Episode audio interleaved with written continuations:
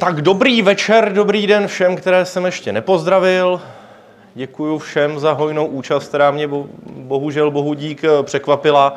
Páč jsem si myslel, jak tady jako hrozně zamachruju tím, že přenesu jako jeden dárek tomu nejlepšímu z vás, který se na něj zeptá na něco zajímavého.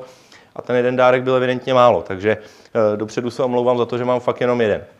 Nicméně, eh, budeme si dneska povídat, nebo byl jsem oslovený pro to, abych připravil pro vás téma, který se jmenuje řízení marketingu za složitých situací na trhu, eh, slash jako krize. Eh, k těm tématům, co vlastně znamená složitá situace na trhu, se, se dostaneme, ale já to začnu možná nějakou rychlou, rychlou představovačkou.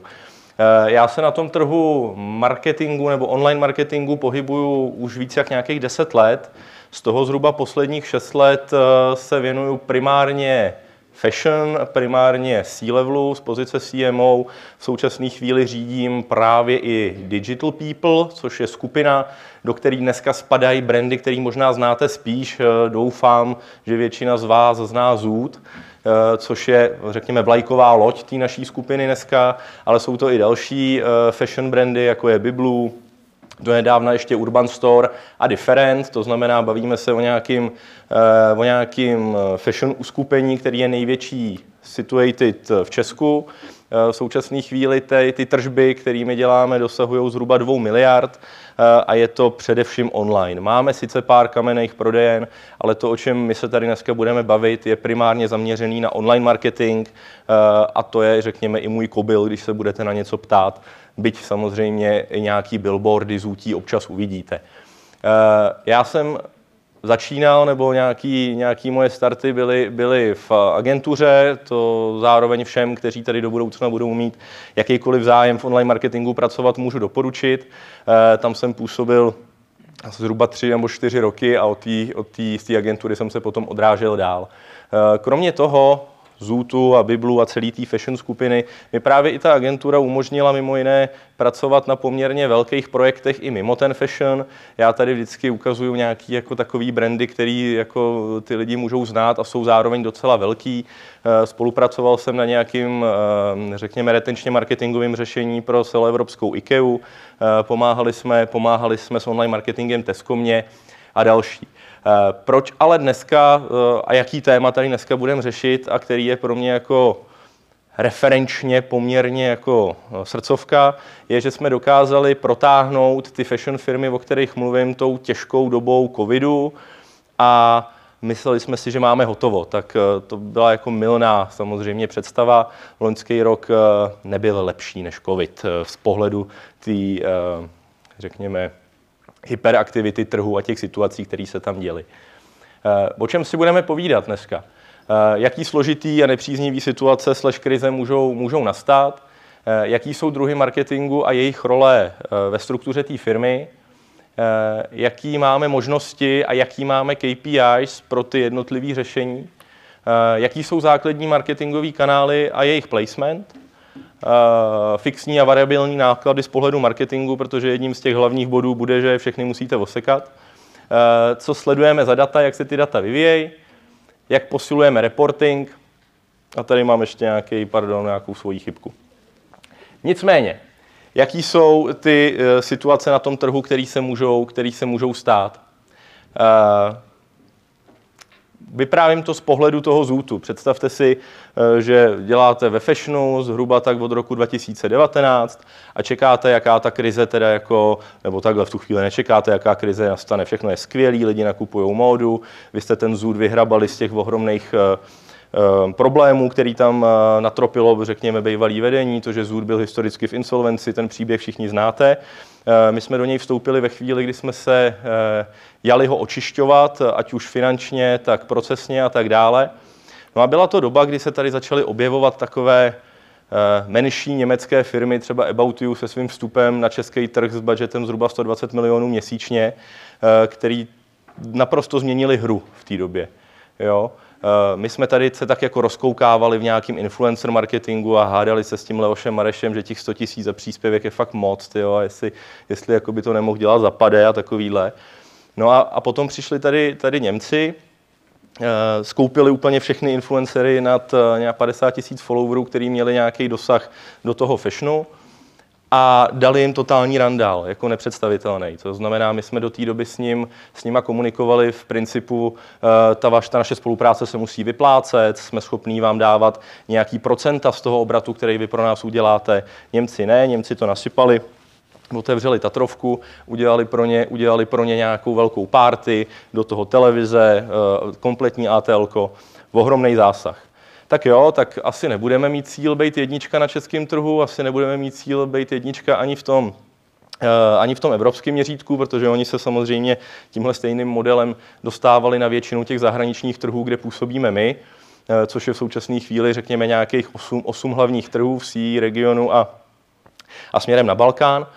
No a uh, OK, tak budeme druhý. No a co? Tak říkajíc fotbalovou terminologií asi tak 8 měsíců na to přišlo Zálando a to už bylo všechno jasný, že teda jako celý ten trh bude obzvlášť, obzvlášť v tom fashionu extrémně složitý, protože najednou uh, já občas použiju nějakou zkratku, kterou se pokusím vysvětlit, tak kdybych ji použil, vy jste ji nerozuměli, klidně na mě hulákejte, křičte a tak dále najednou jsme neměli USP.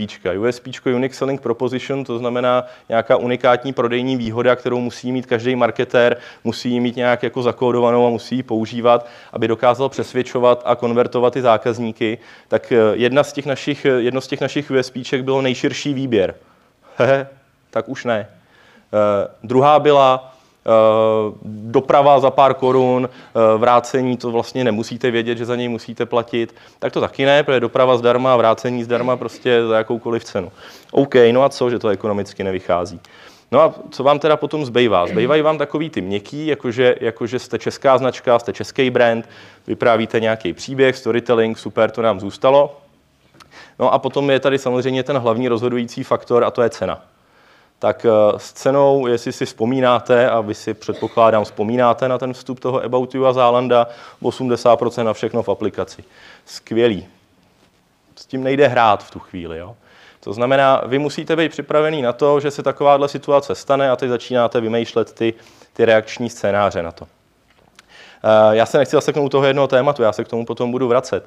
Nicméně tohle to byla jedna jako katastrofa v úvozovkách, která ten trh potkala a vy si na ní musíte začít hledat ty výhody.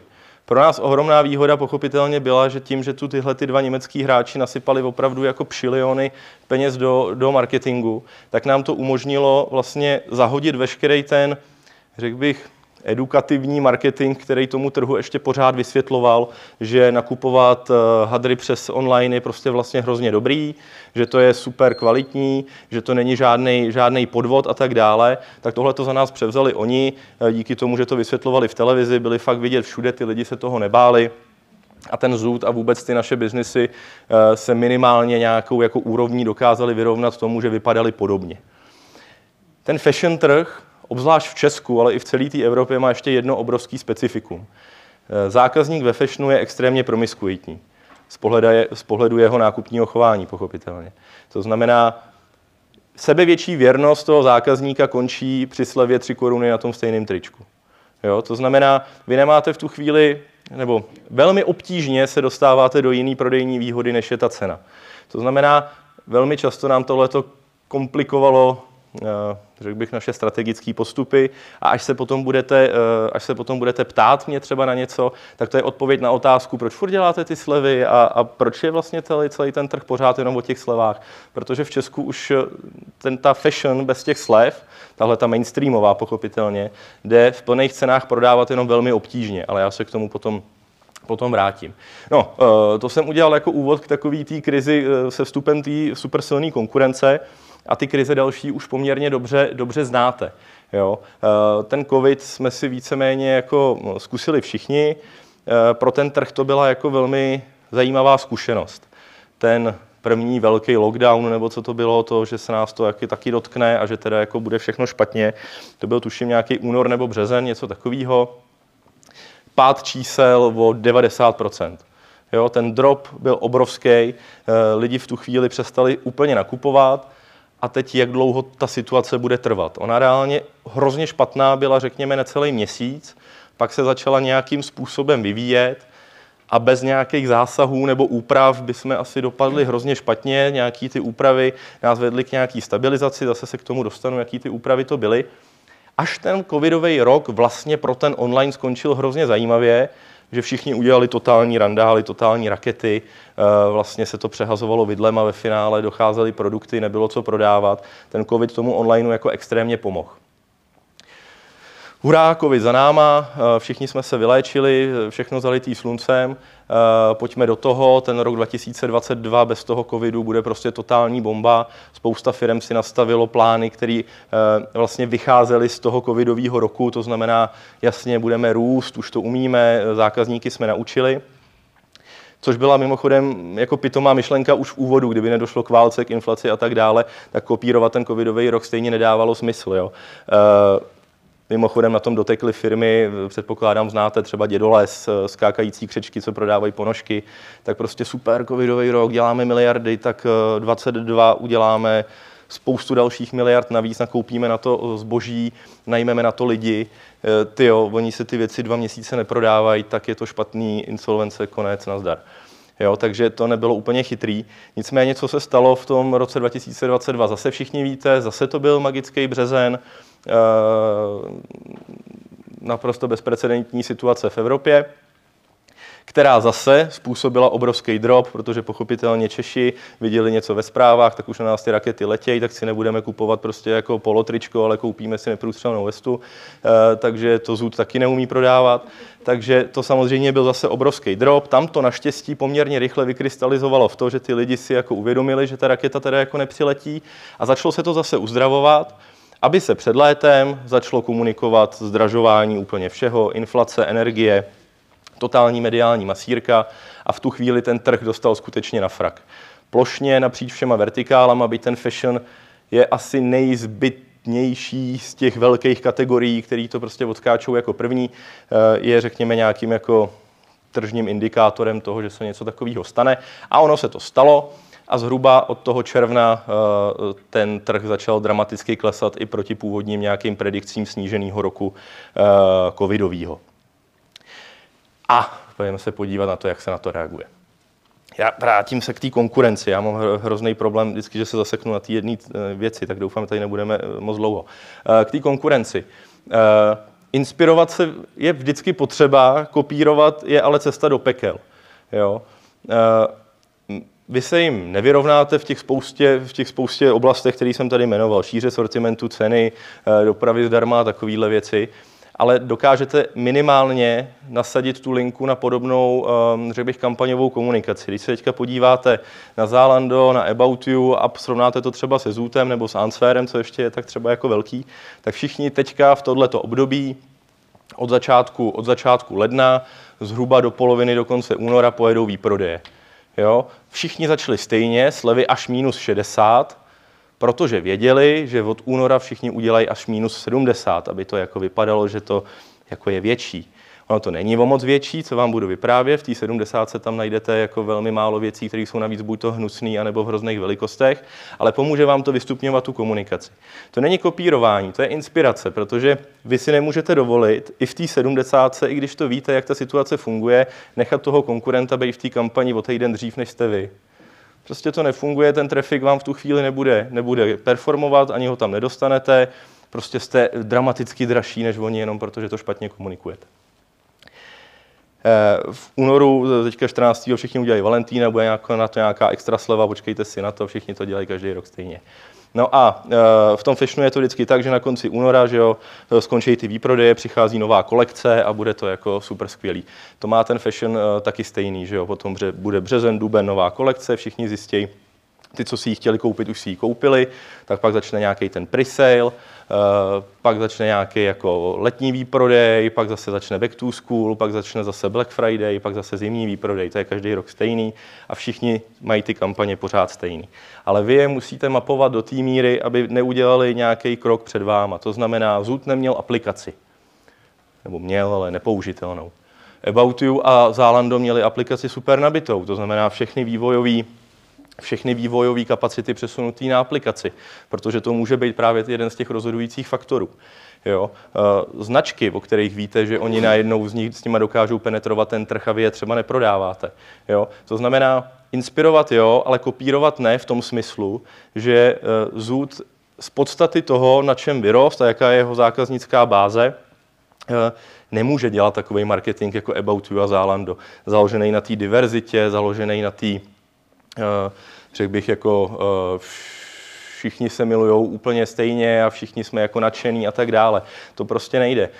My si nemůžeme dovolit do kampaně použít třeba tématiku stejnopohlavních párů nebo nedej bože nějaký rasový diverzity, protože máme velkou část nakupujících z těch menších měst, těch menších vesnic, eh, který ještě historicky s tím zůtem nějakým způsobem vyrostly a nejsou schopní nám tuhle tu komunikaci v tu chvíli odpustit. To znamená, my nejenom, že nechceme kopírovat, ale my ani nemůžeme, protože ta naše cílovka vypadá trochu jinak. Proto potom dostaneme na frak od studentů. V nějakém posledním výzkumu tuším, že to byla Eh, zrovna tady vaše škola eh, porovnávala Zoot a About You eh, ještě Zélando a měli je nějakým způsobem identifikovat s nějakým zvířetem a autem. No tak skvělý, tak Zoot byl jednou želva, jednou hovnivál proti Gepardovi a já nevím čemu všemu. A u toho auta to bylo ještě horší, to jsme byli snad žigulík, jo. to bylo jako příšerný. Je to jako škoda, snažíme se s tím samozřejmě nějakým způsobem pohnout, ale máme nějaký mantinely, ve kterých se můžeme můžeme pohybovat, které jsou právě daný uh, tou cílovkou a vůbec tím, kde my jsme vznikli. Ten potenciál, který ale my jsme dokázali objevit, je v tom, že my díky i, tý, i tomu, že jsme menší a řekl bych, že jsme specializovanější, tak jsme najednou objevili flexibilitu nejenom v tom zboží znalství, ale právě i v tom marketingu. To znamená, my jsme byli schopni dramaticky rychleji reagovat na ty situace, které nastaly, byli jsme schopni dramaticky líp hejbat tím performance marketingem, a e, notabene jsme byli schopni být e, krok před nimi právě třeba v tom technickém nastavování těch kampaní. Eh, ten brandový a image marketing eh, je to, co já jsem říkal. V momentě, kdy oni tady dělají obrovskou televizní kampaň o tom, že je super nakupovat fashion eh, online, tak já už ji dělat nemusím. Já už ten svůj brandový a imageový marketing zaměřuju jenom na ty drobečky, proč je ten zůd jako dobrý. Jo. Nemůžu si dovolit jet všechny ty velký influencery typu, já nevím, Andula, Anela Slováková, já nevím co všechno, který oblepějí ten svůj Instagram těma slovovými kódama, protože prostě je to zaměnitelný, už mi to nic nedává. Strategie toho zůtu, a doufám, že třeba někdo z vás si toho všimnul, je trošičku jiná. My se snažíme s těma influencerama vyprávět nějaký příběh, že jo. E, Nikol Štíbrová je nějaká naše e, řekl bych, jako ambasadorka, e, Patricie Pagáčová a další a snažíme se proto být nějakým způsobem jako zajímavý. Eh, do toho jsme teďka přidali TikTok a o tom bych mohl mluvit tyjo, hodiny, protože to byla nejdřív taková blbost a teďka je to tak jako zajímavý, jak se tam ta cílovka jako rozvíjí a tak, ale o tom třeba někdy jindy. Uh, to znamená, ten brand a image marketing my jsme mohli najednou přestat dělat kobercově a mohli jsme ho začít dělat skutečně tam, kde bylo třeba, čo, což bylo samozřejmě v tu chvíli efektivnější. A retence. Retence je něco a uh, bude něco, co bude skutečně jako extrémně rozhodovat. Protože v momentě, kdy se bavíme o tom, že ten fashion zákazník je extrémně promiskuitní, tak to pro vaši představu znamená, že u Zootu je pouze zhruba nějaká čtvrtina zákazníků, který nakupují opakovaně. Jo, a opakovaně v našem pojetí znamená vícekrát za jeden rok. Jo, v momentě, kdy náš zákazník nenakoupí více než 420 dní, tak ho bereme jako segment lost. V tu chvíli ho můžeme znova reaktivovat ale padá tam velká skupina zákazníků. Eh, zpátky covid, válka, inflace. Jo, všichni běhali s takovým tím, s těma hláškama, že v japonštině krize a příležitost znamená to stejný a že krize je příležitost a je to hrozně skvělý. A už mě to fakt začínalo docela štvát, protože jsem vyhodil třetinu týmu, eh, všichni jsme si seškrtali nějakým způsobem své odměny, viděli jste tu křivku, jak šla takhle a všichni, jo, to je bomba, vem tu příležitost zapače si, jo. Tak eh, to už začínalo být fakt jako špatný, jenže, jak eh, jsme si před chvílí řekli a ta historie to potvrzuje, Chvíli to trvalo, museli se udělat poměrně razantní změny, ale ten trend toho onlineu na konci toho covidového období byl fakt naprosto jako parádní. Jo, to znamená, ty čísla se nějakou chvíli opakovat nebudou, minimálně než se ten trh znova zahřeje.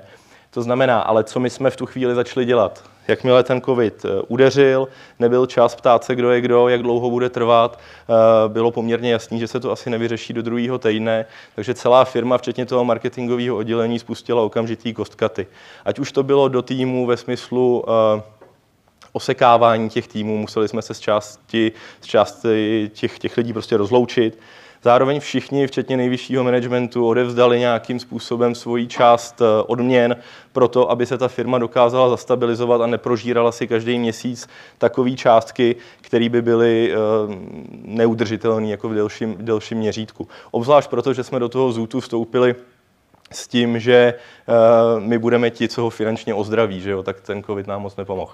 Nicméně okamžitý kostkaty, uh, kromě těch lidských, jsme zavřeli všechny plánované projekty rozvojový, to znamená, plánovali jsme rozšiřování platform, uh, nějaký nějaký chytrý marketing na prodejnách, expanzi do nějakého dalšího zahraničí, který pro nás v tu chvíli bylo třeba exotický, bylo exotičtější, což bylo Řecko třeba v tu chvíli. Jo. Takže Eh, to byly věci, které jsme sekli okamžitě. Plány na televizní reklamu, zase okamžitě sek, protože to není něco, co si přímo vydělá eh, na tu svoji existenci. Takže všechny ty větší věci jsme okamžitě sesekali a zbavili jsme se v podstatě všech dalších fixních nákladů, které nepřinášely přímou hodnotu. To znamená různý zlepšováky, superanalytické nástroje, něco, co usnadní nějakou, nějakou lidskou práci. Nazdár eh, zpátky prostě ke krumpáčům a bylo potřeba se tomu věnovat postaru ručně, aby se ušetřilo co možná nejvíc peněz. Eh, v rámci toho marketingu se switchlo to uvažování nebo ten mindset z různých chytrých, sofistikovaných, dlouhodobých zákaznických metrik na prax prostý, eh, na prax prostý PNO. Eh, PNO, zkrátka, znáte někdo? Podíl nákladů na obratu. Výborně. Eh, první bod o losování naší skvělé ceny. Kdo bude mít tři, vyhrál. Eh, je to podíl nákladů na obratu, to znamená, je to taková jako nejčistší metrika, která ukazuje to, jaký, jakou část nákladů versus vaší tržbu dáváte vůbec do, tý, do toho fungo, do té eh, do firmy nebo do toho jejího fungování. Pro ten marketing je to Bohužel úplně nejčastější metrika, protože spousta biznisů se jí řídí, i když je všechno jako eh, fanfárový a, a čistý. A to není úplně dobře. Eh, každopádně v té krizi je to nej, nejpravdivější nebo metrika pravdy, která vám v tu chvíli pomůže vypnout eh, všechny věci, které nutně nepotřebujete, optimalizovat ty věci, které efektivně nefungují analýzách změny chování těch zákazníků. Co to znamená?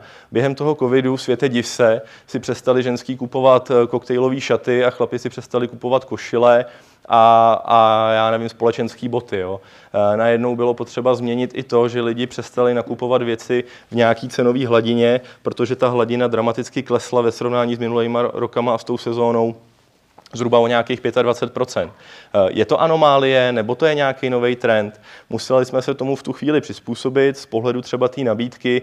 Zase to není úplně překvapivý. Dostali přednost tepláky, běžecké boty, eh, mikiny ve srovnání právě s těma šatama, bluzama a halenkama.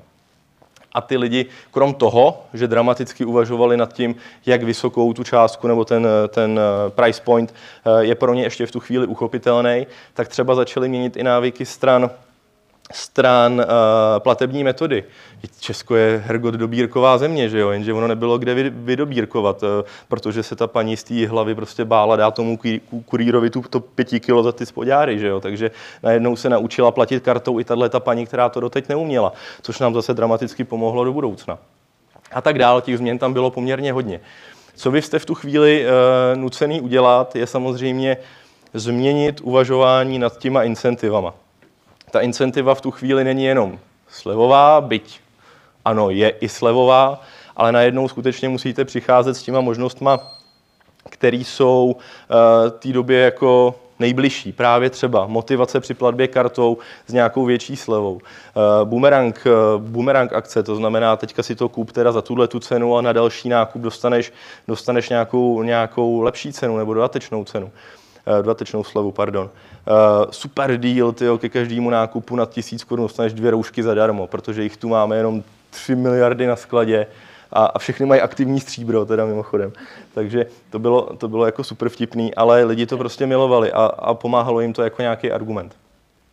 Ale co bylo jako super a dalo se s tím pracovat, je to, že v tu chvíli krachlo spousta tradičních garážových eh, e-shopů nebo kamenných retailistů. To znamená, byla najednou spousta volného zboží a ty dodavatelé se ho potřebovali zbavit. To znamená, dali se dramaticky vylepšovat obchodní kondice, eh, nejenom u těch dodavatelů, eh, myšleno dodavatelů zboží, ale dalo se taky krásně brečet u těch dodavatelů služeb. Jo? To znamená, potřebujeme cash, potřebujeme prodloužit splatnosti, potřebujeme tohle a tamhle to. To znamená, celý tým zase dostal krásný pokyn škemrat u každého svého dodavatele, u kterého to jde na vylepšení těch podmínek. Ono to, ono to jako nezní moc strategicky, nebo nezní to jako super hezky, jo, ale ta realita prostě taková je, kdo říká, že ne, tak keca, protože takhle ta realita skutečně jako byla. Jo. A vzhledem k tomu, že se dařilo tyhle ty ústupky domlouvat i s firmama typu Google a Facebook, který najednou o 30 dní prodlužovali splatnosti a tak dále, tak ta situace byla prostě všude. Jasně, nadnárodní korporáty a obrovské firmy, tak těch se to dotklo uh, málo, ale dvoumiliardový zůd nebo dvoumiliardový digital people to uh, řešilo takhle a jiná cesta z toho nebyla. To, co jsou ty tři hlavní parametry, které vy sledujete, ať už je ta krize covidová, nebo je, nebo je inflační, nebo je jakákoliv jiná, je pořád tato trojčlenka. Jo. To je hlavní uvažování nejenom, ať už jste obchodní ředitel nebo jste marketingový ředitel, tak uh, řešíte primárně tohle, obrat, marže a to PNOčko. Jsou to ty hlavní metriky, nad kterými měříte jako celý ten, celý ten výkon, dostáváte se k ním pomocí nějakých různě upravených metrik, pomocných metrik a já nevím, zákaznické analýzy a tak dále, ale na konci dne počítáte tohle. A oni spolu jako vždycky extrémně dramaticky souvisejí. Jo? Eh, samozřejmě super disclaimer, eh, pak jsou tady zásoby a stav skladu, jo? protože pokud nemáte zásoby nebo stav skladu neumožňuje dostatečně rychle expedovat to zboží, tak je vám tato eh, svatá trojice k prdu, protože ten problém je na skladu. Nicméně, jak ty věci spolu souvisejí? Mám nějaký obrat, ale pokud ho nedokážu uskutečnit s potřebnou marží, tak je mi docela k ničemu a navíc jakýkoliv PNOčko, který na něm udělám, jde v tu chvíli ještě do mínusu. Je potřeba si uvědomit, že každý tohleto rozhodnutí, pokud jste firma, která eh, funguje na základě nebo za účelem provozního zisku a nezdobíte nevěstu na nějaký budoucí exit, tak potřebujete uvažovat ekonomicky. Teďka potřebujete jednu hlavní metriku a to je absolutní čistá marže, aby vám na konci toho zbyla. To znamená, já si můžu dovolit incentivy, já si můžu dovolit slevy do těch kampaní a který mi určitě zvednou obrat, protože mi přivedou trafik, který bude konverznější, bude to skvělý.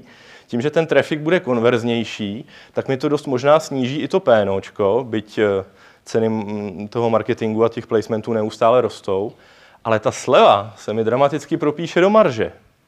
A teď kolik mi zbyde na konci toho dne, když, když teda jsem prodal tyjo, se super výsledkem, s PNOčkem tak jako jsou jsou, ale ta marže se mi propadla úplně dramaticky. Nezbyde mi nic moc, slovy klasika. Nicméně já tyhle ty věci stejně občas dělám a dělám je v té krizi, hlavně z toho důvodu, že potřebuju nakumulovat ten cash. Protože v momentě, kdy vy jedete nějakým jako klasickým obchodním vztahem, tak eh, se eh, nejenom ve fashionu dostanete do fáze, kdy potřebujete nakoupit to nový zboží. A na nákup toho nového zboží ten cash potřebujete. A teď záleží, do jaký míry jste strategicky, řekl bych, připravený eh, tu marži obětovat a na čem. To znamená, vy můžete obětovat na těch starých kusech, vy můžete udělat ty výprodeje opravdu eh, až 70% a do těch 70 právě dát eh, ten trash, který se tam už válí hrozně dlouho ale pokud jste dobrý marketer, tak ten trash dokážete vyprodat. Super akce poslední kusy, že jo, to, já, to mi jde, v tom jsem dobrý. Takže uh, akce poslední kusy vždycky funguje na to, že nakumulujete nějaký ten cash na něčem, co už vlastně nemá žádnou hodnotu, uh, ne pro toho zákazníka, ale pro vás jako pro toho obchodníka.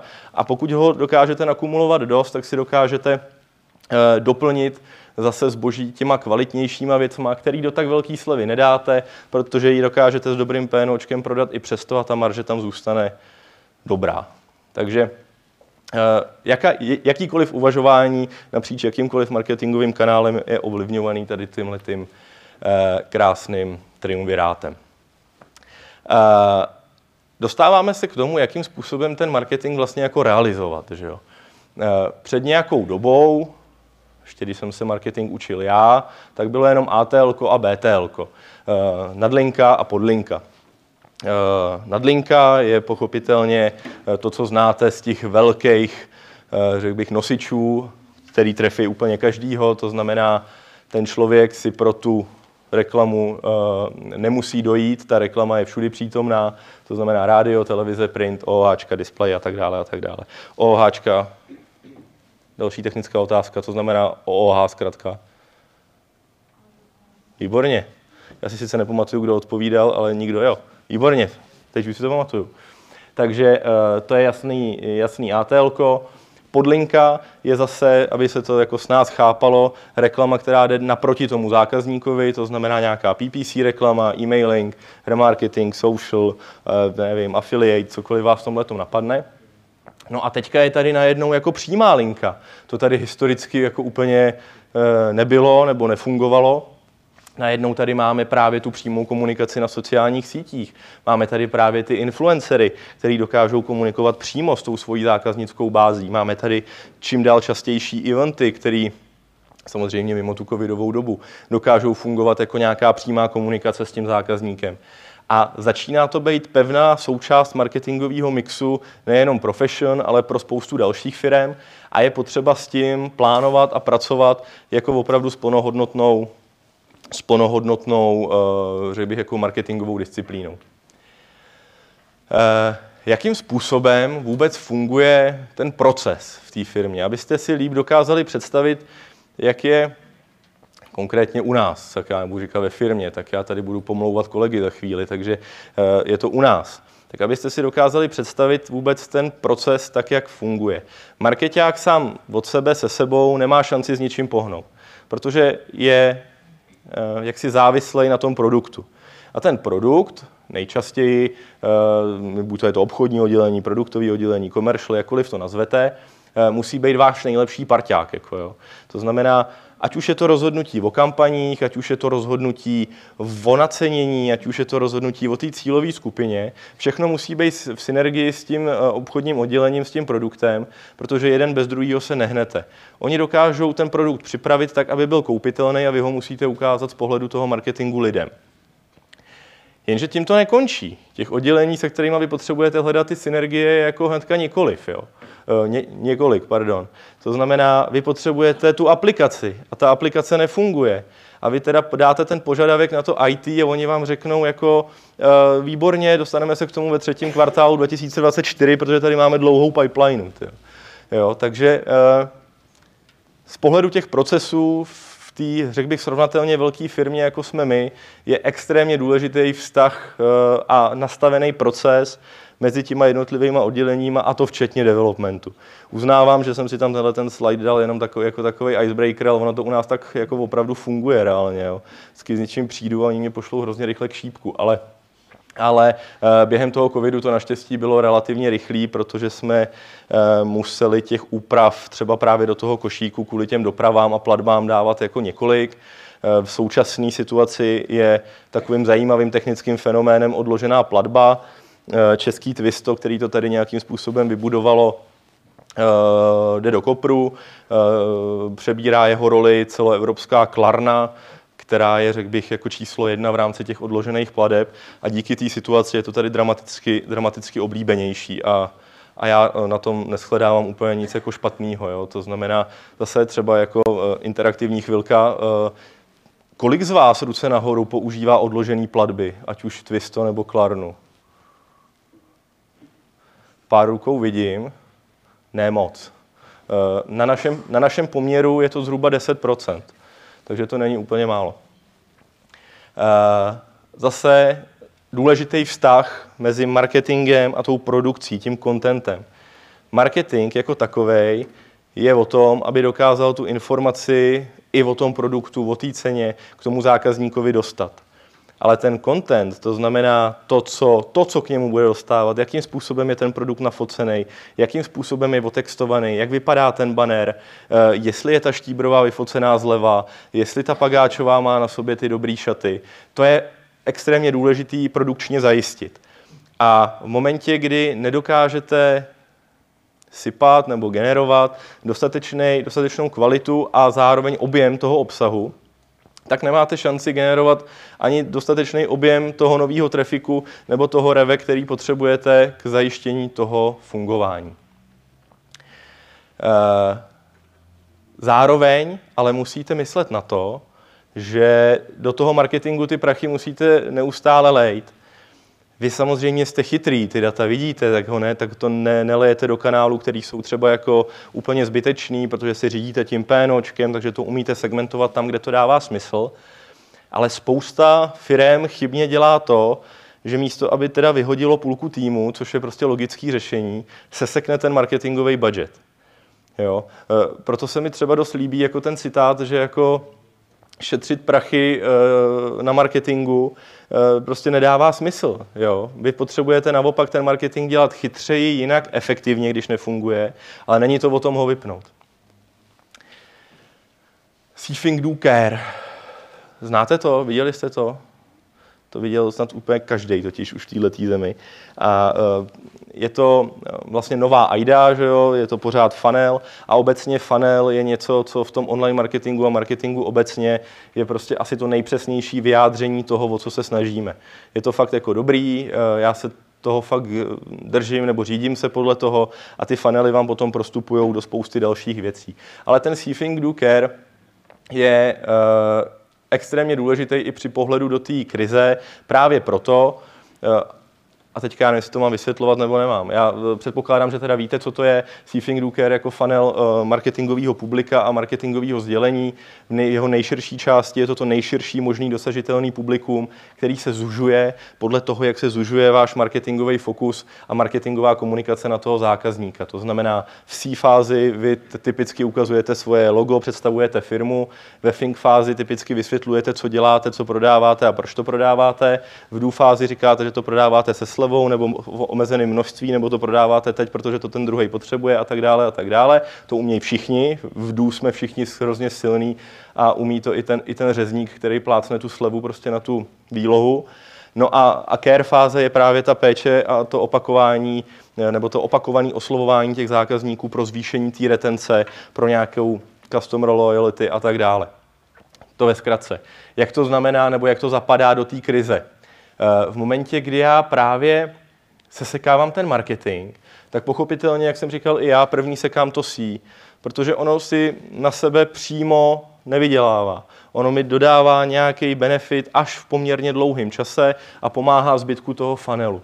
Ale jak dlouho vydržím jet bez té akvizice? Jak dlouho vydržím jet bez toho imidžového marketingu?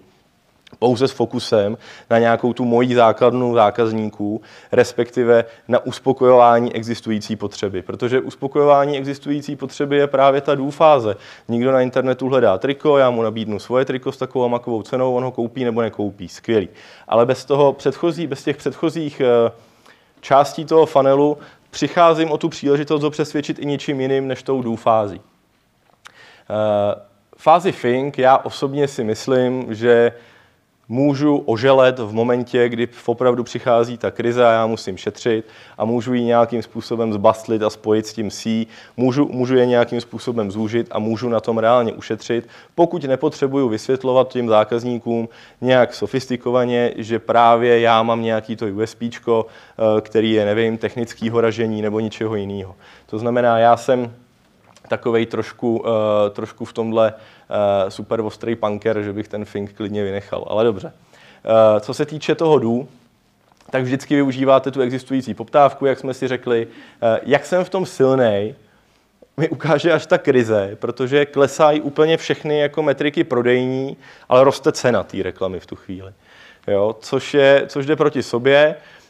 Uh, oni toho velmi rádi využívají uh, a vy se v tu chvíli musíte stát dramaticky efektivnějším, než, uh, než jste byl nejenom předtím, ale než je třeba právě i ta vaše konkurence. Jo? To znamená, uh, během toho, co za normální situace to dů je nějaká řekl bych jako samozřejmost, nebo je to nějaký dojíždění toho, co, jak, jak ten marketing máte nastavený, tak v době té krize se právě tam láme ten láme ten chleba a umožní vám uh, si vyzkoušet právě tu flexibilitu nebo odbornost toho týmu, a nebo ve finále i šíři a kvalitu té nabídky. No a care, to je právě ta oblast, na kterou já se teďka musím zaměřit jako primárně, uh, protože je to něco, na čem já tu svoji databázi můžu neustále reaktivovat a neustále používat a když to budu dělat chytře, tak z ní dokážu čerpat. Jak s tou databází nebo jak s těma uh, lidma, který už máte pracovat, na tom se na chviličku zastavím. Zase úplně základní marketingová poučka. Stálý, stálý zákazník a jeho další nákup je vždycky levnější než nový zákazník. To vůbec není pravda. Fakt ne. Je to zase o tom, z jakého kanálu toho opakovaného zákazníka dokážete dostat k tomu dalšímu nákupu. Jo, pokud máte špatně nastavený ten marketingový mix a toho opakovaného zákazníka k té objednávce dostáváte zase jenom přes ty kanály, to znamená zase jenom přes ty VPC, zase jenom přes ten Facebook, zase jenom přes tu štíbrovou, tak on se k vám prostě nedostane vlastně jinak, on se k vám nedostane přirozeně. Ta správná retence je o tom, že on si vybuduje nějaký vztah s tou vaší značkou a s tím vaším biznisem a buď to přijde nakupovat napřímo, nebo si vás teda najde organickým vyhledáváním v Google a, a bude tak hodnej, že neklikne na tu reklamu, na což bych moc nespoléhal. A nebo s ním správně komunikujete pomocí nějakých vašich retenčních nástrojů. To jsou typicky e-mailingy, to jsou SMSky, to je ta apka a ty pušky v té apce. To znamená, to vaše zamyšlení se nad tím, aby se to care dělalo správně, nestačí jenom o tom, abyste v rámci té svojí segmentace zvyšovali ten počet zákazníků, který u vás nakoupí vícekrát, ale aby u vás nakoupili z těch správných kanálů. Což byl zase třeba jeden problém e, z YouTube, že ty lidi se jakž tak nějak vraceli, jak jsme se bavili, ta jedna ta jedna eh, čtvrtina, respektive pětina, ale nakupovali přes ty blbý kanály, takže to vlastně vůbec nebyla výhoda vůbec to nebylo levnější. To znamená, to, co vy děláte běžně a v té krizi ještě o něco precizněji, je právě to segmentování těch zákazníků podle nějaký jejich bonity, podle jejich eh, četnosti nákupů a tak dále a tak dále, abyste na ně byli právě schopní mnohem líp zacílit a mnohem líp s nima komunikovat. Zároveň se vám v tom covidu stala super skvělá věc, že se zavřely všechny ty kamenné prodejny. Tak v tu chvíli je to o tom, jaký data jste vy dokázali mít o těch zákaznících z kamenných prodejen, který u vás nakupovali předtím. A hnedka druhá věc, jakým způsobem dokážete ovlivnit eh, nebo oslovit zákazníky, kteří nakupovali v těch jiných kamenných prodejnách. Což je zase krásný parametr do toho segmentu, respektive do té vaší databáze, se kterou vy potom můžete dál, dál pracovat. Jo? To znamená, i v této krizi, která teďka je tu zase, řekl bych, jako uh, poměrně tvrdá, tak ta retence je něco, na co, nevím, 80% marketérů klade obrovský důraz. Včetně toho zůtu, kdy je naším cílem skutečně roznakupovat ty zákazníky, kteří u nás nakoupili jednou, tak aby nakoupili po druhý. Máme segment, který se jmenuje šampioni. To jsou lidi, kteří u nás nakoupili alespoň šestkrát, nakoupili uh, minimálně v posledních 30 dnech a nakoupili uh, v minimální hodnotě celkových těch šesti objednávek 10 eh, tisíc. To je náš segment šampioni a k tím my se chováme jinak. Tím my posíláme eh, případný nějaký informace o akcích o něco dřív než ostatním. Když si u nás přijdou, vyzvednou na prodejnu, tak k tomu dostanou v původně, to, to je jenom pro zajímavost, jo, původně v hlavách na poradě to bylo, když přijdou, tak dostanou proseko, dostanou skleničku proseka s paraplíčkem a bude to skvělý. Tak dostávají balenou vodu teda aktuálně ale obrandovanou zůtem a dostávají to jenom ty šampioni, tak je to jako něco navíc. To je takový to, jak se to ztratilo během té porady až do té realizace. Ale uh, dostávají zkrátka něco navíc a těch segmentů, se kterými pracujeme rozdílně v rámci té retence, máme 12. Jo. Uh, pro zajímavost je, je tam třeba segment Uh, nesmíme je ztratit, to znamená, to jsou zákazníci, kteří historicky byli šampionama ale vystupují nám z té z uh, frekvence posledního nákupu, to znamená, už u nás nenakoupili třeba půl roku, přičemž před tím půl rokem to byli, to byli ty šampioni. To znamená, tahle ta cesta jako totální segmentace a v extrému, když se teda jako podíváme do té ideální budoucnosti, tak jako nějaký vlhký sen je prostě one-to-one komunikace s tím zákazníkem.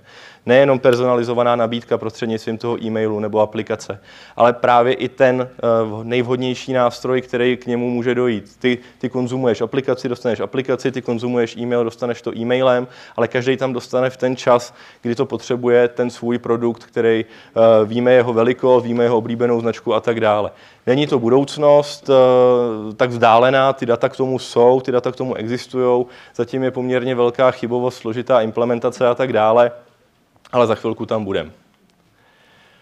Eh, jaký KPIs jsou jako pro mě nejdůležitější v tu chvíli, jo, v tu chvíli té krize? A dostaneme se k tomu jako trošičku konkrétněji a ono to vlastně není jenom v té krizi. Velká část těch KPIček je pro vás důležitá i běžně. Eh, nevím, jestli vás zkoušet z těch zkratek. Eh, AOV a UPT. AOV je eh, average order value, to znamená průměrná hodnota objednávky a UPT s tím souvisí, protože to jsou units per transaction. To znamená, ukazuje vám to, jakým způsobem je ten nákup toho zákazníka efektivní, jak velký on dokáže ten nákup udělat. Typicky během té krize se obě tyhle ty hodnoty sněžují. Vy tomu, musíte ten, eh, vy tomu musíte ten marketing přizpůsobit, protože za každou tu vyexpedovanou objednávku jednu platíte sklad, platíte elektriku pro toho skladníka a tak dále a tak dále. To znamená, začínáte uvažovat nad jednotkovou ekonomikou. My jsme relativně nedávno, nebo náš akcionář relativně nedávno vstoupil do značky Orsay, která celoevropsky nebo celosvětově krachla. On ji teďka obnovuje, a po Orseji hrozná poptávka. Poláci by vám za to urvali ruce, jo? Ty, ty prostě Orsej milujou. Jenže to jsou trička s tou vaší super akční nabídkou třeba za 79 korun. A ono, když si ta Agněška koupí prostě to jedno tričko, tak dostat ho do Varšavy je najednou extrémně e, technicky, respektive logisticky, finančně náročný, že jste v tom ještě ve ztrátě, i když si to Agněška koupila za plnou. Jo.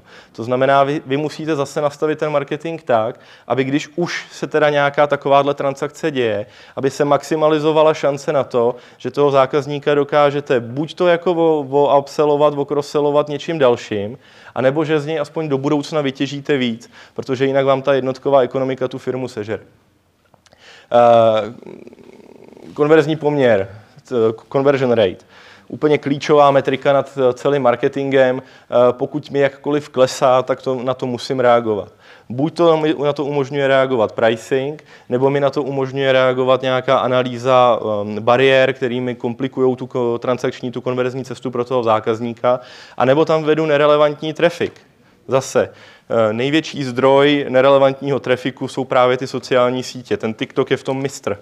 On vám přivede opravdu bambilion lidí, ale ty lidi jsou extrémně nerelevantní. Eh, to znamená, oni ten nákup prostě neudělají v ten moment. Vy si v tu chvíli musíte vyhodnotit, jestli jsou aspoň do budoucna nějakou imidžovou investicí, anebo jestli je ten trafik úplně tak špatný, že vám nestojí za tu investici. Eh, CPS, to tuším, že jsem chtěl říct tím, co klesat asi nebude, ale musím být schopen predikovat a forecastovat. Tak jsem si tam dal zkratku, kterou nevím, co jsem s ní chtěl říct. Já na to možná přijdu, ale za chvíli. No nic, vrátím se k ní eh, za moment. Eh, CLV je ale poměrně jasný. To je Customer Lifetime Value to je uh, ta jediná správná hodnota té retence, kterou my si chceme uh, změřit. Ta hodnota toho zákazníka z čase. To znamená, pokud já ho správně vysegmentuju, správně s ním mluvím, tak by mi měl uh, generovat nějakou hodnotu v čase, která pro mě bude efektivnostně uspokojivá. To znamená, ten správný postup je, že já ho při té první objednávce na akvíru skutečně z těch PPCček za XY peněz není pro mě efektivní vis Agněška, ale ty její opakované nákupy nebo ten její ten, ten upsell, který se mi na ní poved, mi dokáže v čase vygenerovat eh, takovou hodnotu, že mi tu, tu efektivitu donese. Eh, o marži a o její důležitosti vlastně na jakýkoliv rozhodování a na cokoliv v tom biznisu už jsme se bavili a ta je opravdu klíčová. Eh, PNOčko už jsme taky řešili a pak je tady PNMko. Tušíte, co může být jinak mezi PNOčkem a PNMkem? Usměvavá slečna vzadu má jasně určitě typ. PNMko. Podíl nákladů na marži v tu chvíli. Jo? To znamená, my jdeme do toho modelu natolik sofistikovaně, že už neřešíme jenom ten obrat, ale najednou řešíme tu marži. To, o co nám jde, to znamená, nepočítá, napočítáváme ty náklady ne vůči obratu, protože to nám ukazuje nějaký jako big picture, ale my to napočítáváme na tu marži, to znamená na ten reálný biznisový ekonomický výnos, který nám tam uh, v tu chvíli, uh, který nám to v tu chvíli generuje. Ten model se ve spoustě případů rovná. Když vám nějakým způsobem se vyvíjí PNOčko, tak vám to nějakým způsobem kopíruje i to PNMko. Ale jsou momenty, třeba právě v těch krizových situacích, respektive v těch větších slovových akcích, kdy v ideálu skutečně uh, řekl bych, víc prolevníte ty věci, které se prodávají méně a stále vám dostatečně velkou skupinu tvoří ty dobře naceněné věci, tak vám to PNM najednou ukazuje, co si ještě s tou marží můžete dovolit. Jo? To znamená, v momentě, kdy už je opravdu zlé a e, nebo si potřebujete něco ověřit, a nebo už naopak chcete ten marketing zasvědčovat mnohem přesněji, tak doporučuji zvážit i ten e, podíl nákladů na marži. Samozřejmě e, sofistikovanější měření a různý jako hlubší datový pohledy vám můžou říct, že všechny tyhle ty metriky jsou sice hezký, ale nějakým způsobem neodpovídají nějakému atribučnímu modelu, který má ten, ten daný biznis nastavený. To znamená, pokud někdo pracujete nebo budete pracovat s nějakýma sofistikovanějšíma atribučníma modelama, budou vám ty, eh, budou vám ty eh, metriky do toho vstupovat jinak. Eh, během toho, co já jsem si tady protrpěl PNOčko a PNMko, tak jsem přišel na to, co jsem chtěl říct CPSkem, eh, protože to je cost per session, pochopitelně. Že jo, jak bych to tak jako nevěděl. To znamená, náklad na tu návštěvu. To není CPC, protože um, cost per click je jedna věc, ale vy platíte nebo vy potřebujete vypočítávat i ten uh, nákladový pohled na jakoukoliv návštěvu, která vám přijde a vyhodnocovat to celkem. To znamená, uh, ono vám asi klesat jako pochopitelně nebude, protože ta cena toho marketingu roste a zároveň při vstupu do té krize se dá očekávat, že ten organický trafik a ten nejlevnější trafik bude spíš klesat než růst. To znamená, vy to v tu chvíli musíte vyvážit a proto jsem si tady chytře napsal, že já v tu chvíli musím být schopen to vypredikovat a vyforecastovat tak, aby mi to v tu chvíli vyšlo. Obecně, jo, zase jako odbočím od toho, eh, marketing a ta funkce nebo ta, ta role toho, toho ředitele marketingu je fakt jako extrémně o plánování. Ať už je to plánování čísel, to znamená uh, různý forecasty, co když, jak se bude chovat, tak co se stane tady, tak uh, i přímo o těch kampaních.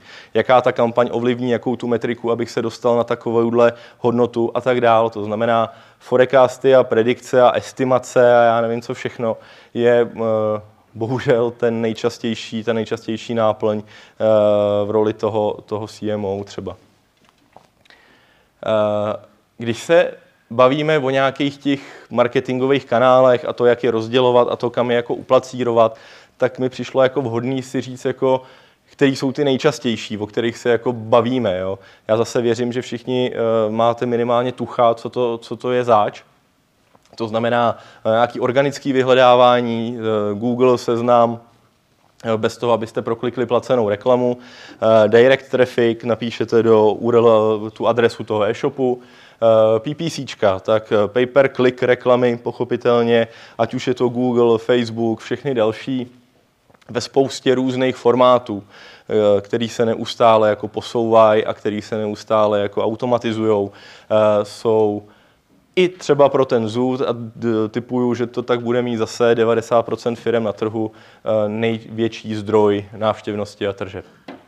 Social, ať už placený nebo neplacený, je zase pevnou součástí veškerého, veškerého marketingu. Ku příkladu třeba v Bulharsku ono to má třeba stejně Chorvatsko. Uh, Google neumožňuje produktový inzeráty, produktový PPC.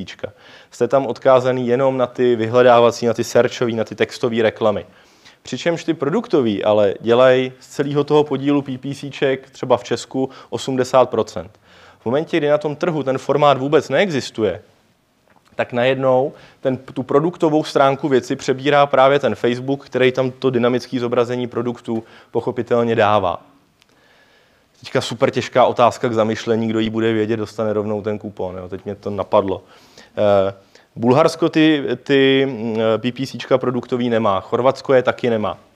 Slovensko je má chvíli, Maďarsko je má chvíli, Polsko je má chvíli a Česko je má už 10 let.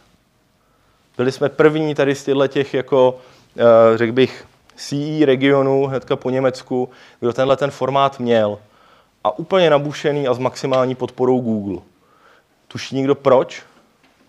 Ta odpověď je hrozně jednoduchá. Už před deseti lety jsme tenhle ten formát měli, který některé ty země nemají ani teď. On teda vůbec nesouvisí s tím tématem té krize, jo, ale, ale souvisí s tím marketingem. Dobrá, já vás nebudu napínat, eh, odpověď je jednoduchá, odpověď je seznam. Jo? Protože my jsme byli v regionu a téměř v celé Evropě, po Rusácích, naprosto jediný, kdo měli jakoukoliv uchopitelnou konkurenci Google. Vzhledem k tomu, že jsme byli relativně velký trh z pohledu počtu e-shopů a nějaký jako rostoucí dynamiky toho trhu, tak pro Google bylo naprosto nemyslitelný, že tady byl nějaký Ivo Lukačevič, který držel v tu chvíli 60% toho trhu vyhledávacích dotazů. Jo, a to tady ještě byly takový ty různý uh, malý uh, Tiskaly a, a Centrum a tak dále. Jo. Bobika reklama, že jo, byla Tiskaly, jestli se nepletu, nebo možná Centrum, to je jedno. Ale prostě těch tady bylo mraky. A ten seznam najednou držel majoritu.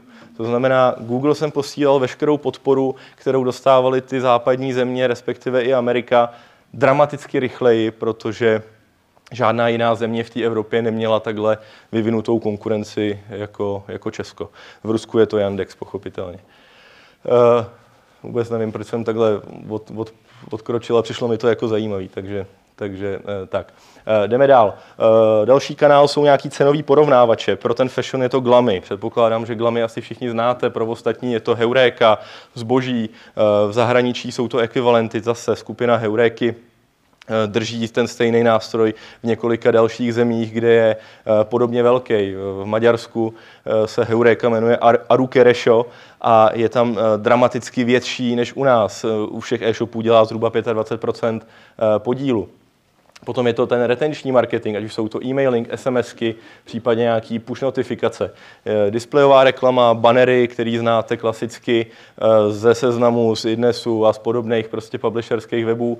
Eh, retargetingové blackboxy, to jsou platformy, které na základě eh, přednastavených algoritmů emitují nebo vydávají eh, banery zákazníkům, kteří už byli na vašem webu nebo už měli nějakou interakci s tou vaší značkou a, je, a jste schopni díky tomu algoritmu jim dát tu nabídku, která odpovídá jejich chování affiliate marketing, to znamená zase je tam nějaká uh, dohoda a nějaký vztah s nějakým partnerem, který uh, dělá inzerci na svém webu nebo dělá reklamu vám na svém webu prostřednictvím, který někdo nakoupí a z toho nákupu vy mu platíte provizi. Uh, a influenceři, pochopitelně už dneska běžnou součástí marketingového mixu, nejenom ve fashionu.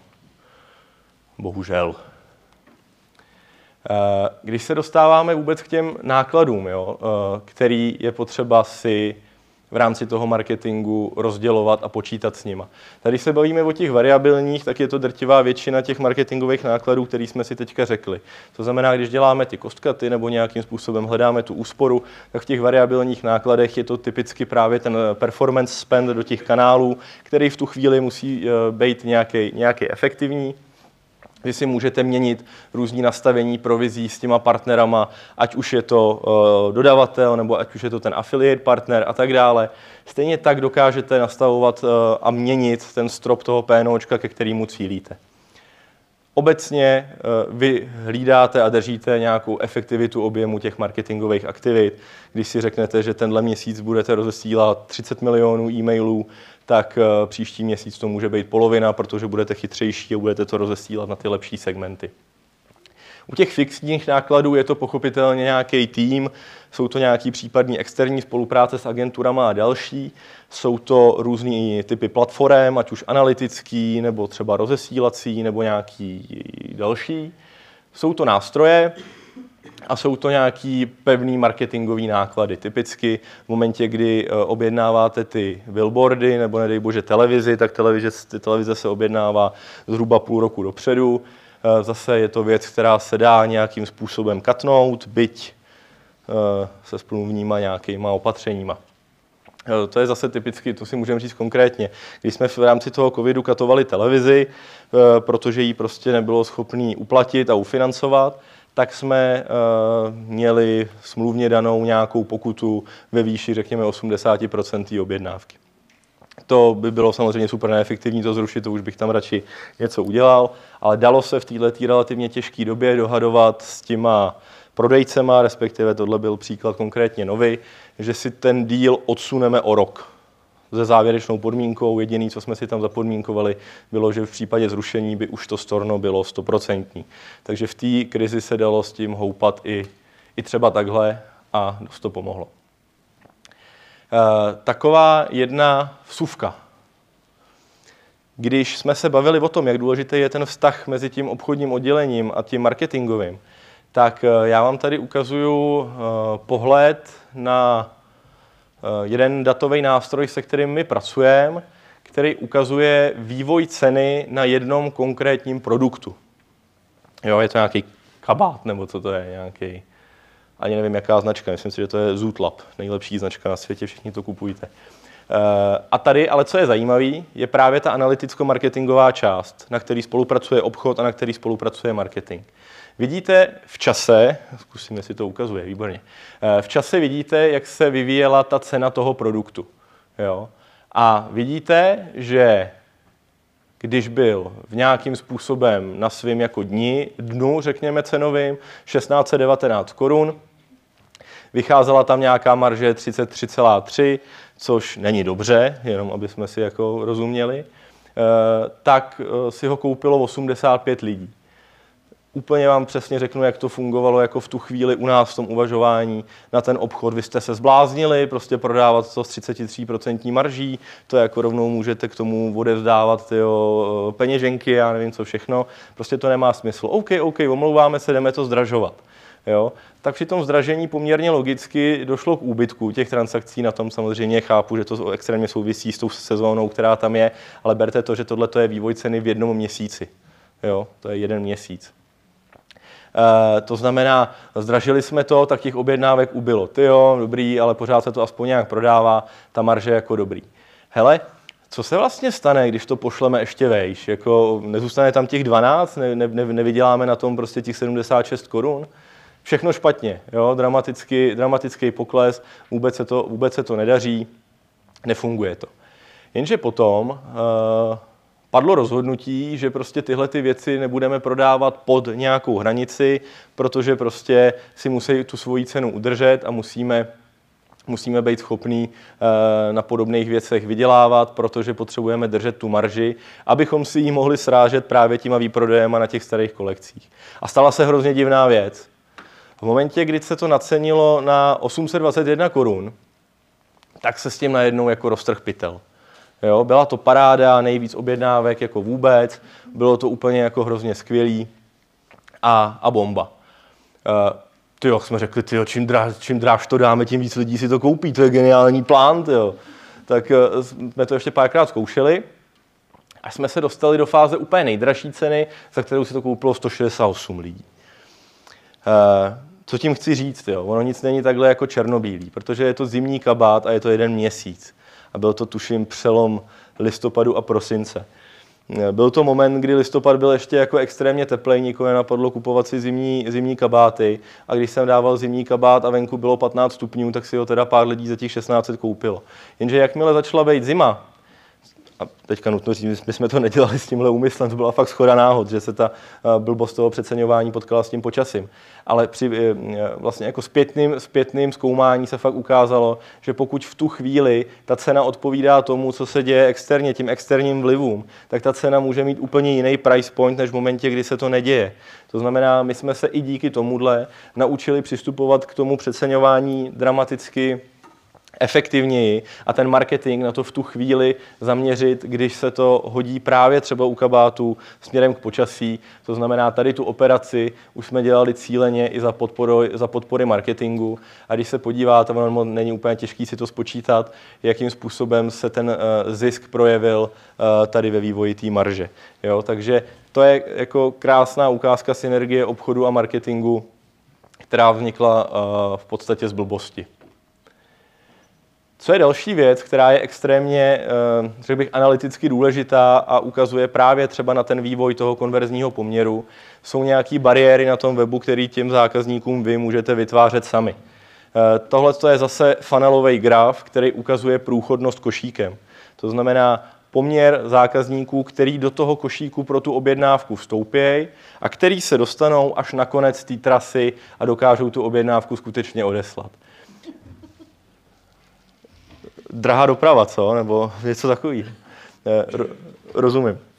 Eh, nicméně tohle je typicky něco, u, čeho my, u čeho my trávíme zase eh, poměrně dost času, protože každý ten zákazník, který vloží zboží do košíku a nedojde na konec, je fakt jako zbytečná ztráta. Nejčastěji ten odpad bývá, protože to nedokážete doručit v čase, který si ten zákazník představuje. Druhý odpad je třeba v tom, že čekal tu dopravu zdarma a víc zdarma nemáte, protože nenakoupil za takový obnos, aby, aby na ní dosáhl.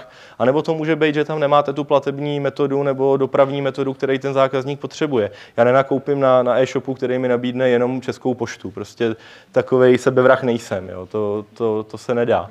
A v tom zahraničí třeba vy nemáte úplně představu, jaký ty dopravní metody tam jsou, takže tohle je za mě uh, další, další, řekl bych, analytická část, která tomu prospívá.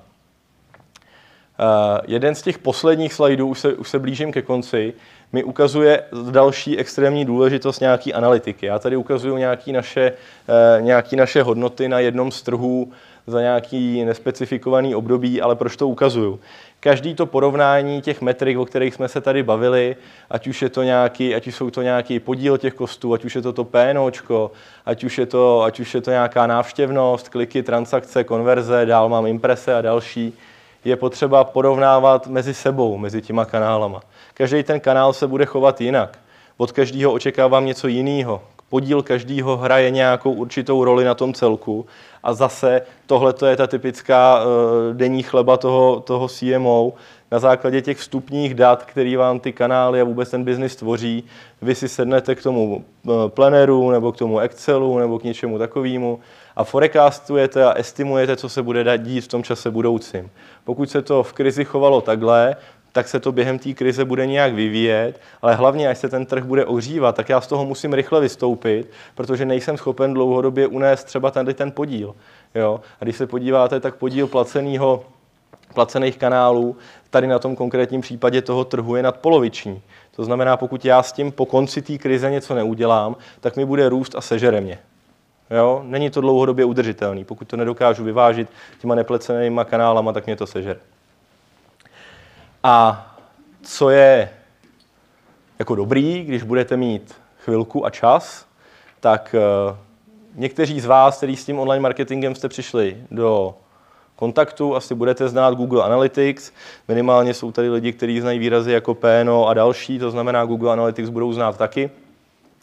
Eh, špatná zpráva pro všechny, podpora Google Analytics standardních končí že teďka v létě, takže eh, se všichni budeme učit Google Analytics 4, to je jenom taková jako vložka, ale extrémně doporučuji pro kohokoliv z vás, kdo má třeba větší zájem pracovat s těma datama nebo obecně s tím online marketingem, eh, věnovat víc času právě tím nástrojům určených pro tu analytiku, což je třeba vizualizátko Microsoftí, že jo, Power BI, Google Data Studio, Tableau, to jsou nástroje, které vám najednou umožňují vidět ty čísla a ten marketing v mnohem větších souvislostech.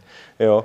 Eh, bohužel já nejsem ten typ CMO, který by sednul a vymyslel kofolu, eh, protože je to super kulervoucí nápad a dokáže prostě oslovit obrovský trh. Já jsem ten, co se hrabe v těch číslech a snaží se dosáhnout eh, toho, aby ty čísla na konci nebyly červený, ale aby byly černý.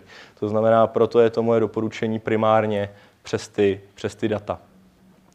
Tím jsem skončil svoji část a doufám, že se teď přesuneme k nějaký diskuzi, debatě anebo dlouhému hrobovému tichu. Kohokoliv z vás cokoliv zajímá, ať už k tomu, co bylo řečený, nebo zkrátka do placu, uh, určitě.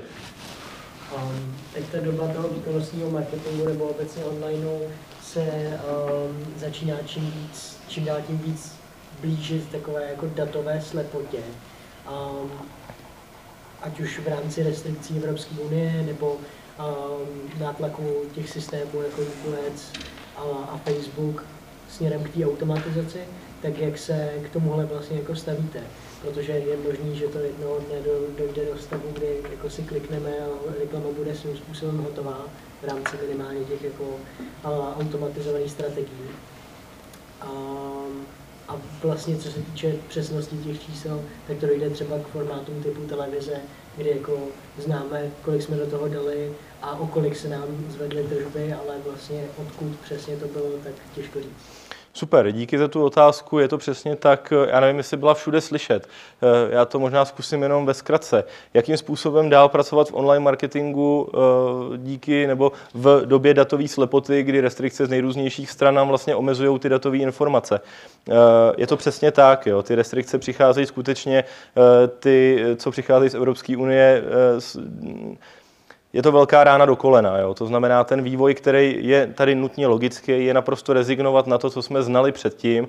Nějaký second party a third party data, s tím už nebude možný vůbec žádným způsobem pracovat velmi brzo. To znamená, ten fokus my musíme dávat na ty first party data. To znamená, ať už eh, server-side řešeníma, které nám pomůžou právě obejít ty, ty různé typy restrikcí. To znamená, my to sice nebudeme vědět, ale ty data budeme mít. Jo? To znamená, a zároveň souhlasím i s tím, co jste, co jste říkal o tom, že ty kampaně velmi brzo budeme dělat na jeden klik, to je taky pravda. Ale budou se, budou se ty kampaně dělat na jeden, klik, na jeden klik na základě těch dat, kterými tam pošlem. A pokud já dokážu sbírat maximální objem těch first party data, tak uh, budu vítěz v tu chvíli. Jo. To znamená, uh, ta debata je potom trošku techničtější, protože ta cesta k tomu je skutečně nasazení toho server-side řešení, kdy vy v podstatě sbíráte veškerý ten trafik, kde ho hešujete u sebe a potom ho zahešovaný posíláte do těch dílčích platform, který s tím pracují na, na úrovni ID, který ale sebou nese tu informaci.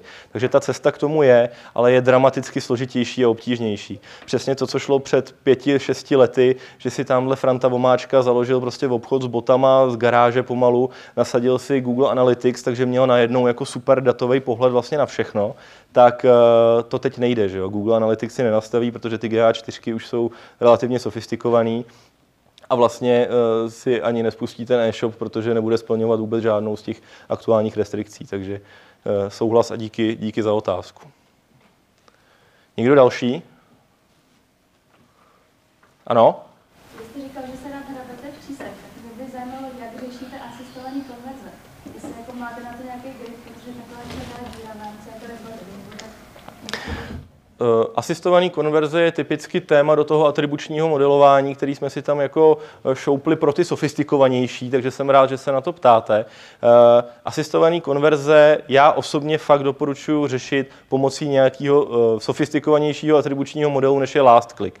Last click je možná jako pro všechny ostatní. Asistovaná konverze je taková konverze, která je připsaná kanálu, který se na ní nepodílel finálně, ale který se na, něm, na ní podílel v cestě toho zákazníka. Protože je velmi častý, že ten zákazník eh, vám klikne, nebo ten potenciální zákazník v tu chvíli vám klikne na tu PPC reklamu, tu transakci neudělá, odejde z toho webu a potom se vrátí přes nějaký jiný kanál a teprve v tu chvíli tu transakci udělá. Takže ten finální kanál si připisuje tu hlavní transakci, ty PPC si připisují tu asistovanou asistovanou. A teď je potřeba si přesně odpovědět na tu otázku, na kterou se ptala slečna, jakou roli v tom ta, eh, ten kanál eh, té asistované konverze hraje. Eh, existuje široká škála atribučních modelů, ať už je to Markov, ať už je to Shapely, nějaký lineární pohled a tak dále. Tyhle ty atribuční modely se zaměřují na to, aby vám zhodnotili užitečnost toho kanálu v cestě toho zákazníka. Podle toho, jak často ten zákazník s tím kanálem interaguje, jak velký objem těch transakcí nebo těch konverzí ve finále dokáže přinést a ukazuje tu užitečnost. Odpověď na otázku, já používám Markovovýho nebo Markov 1 atribuční model, který mi umožňuje rozdělit právě tu užitečnost těch kanálů podle toho, jakou výslednou hodnotu té transakce oni dokážou přinést. Takže to je nějaký můj pohled na asistované konverze. Základní, které jsou nastavené v Google Analytics, jsou last clickový a ty jsou opravdu jenom hodně ilustrační. Někdo další? Nikoho nevidím, tím pádem potřebuju vyhlásit vítěze tady pro, eh, pro odměnu. Měl jsem ji i v obálce, ale ta se mi roztrhla a budete se divit, ale je to voucher do zůtu. Jo. Až, až, až tak jsem originální. Takže uh, nějaká uh, super jako technická, technická uh, otázka, která bude hroznou typovačkou. Uh, a já myslím, že to zaznělo. Kolik je průměr rozeslaných e-mailů v rámci e-mail marketingu v rámci skupiny Digital People měsíčně? 30 milionů. Fakt jsem to říkal takhle přesně? Hm. Tak výborně, byl jste první, že jo? Tak je to vaše. Já děkuji, že jste mě poslouchal, to já tak rád, já z toho mám takovou radost. No a pokud z toho nikdo nemáte další nějaký dotaz, tak já asi poděkuju za, ten, za tu hojnou účast a e, kdokoliv z vás bude chtít, může mě kontaktovat na LinkedInu, můžeme se pobavit o možnostech třeba i nějaký spolupráce. Tamhle Rousí vzadu může vyprávět o tom, jaký děláme skvělý stáže, takže e, jste všichni vítáni. Díky všem za pozornost. Děkujeme.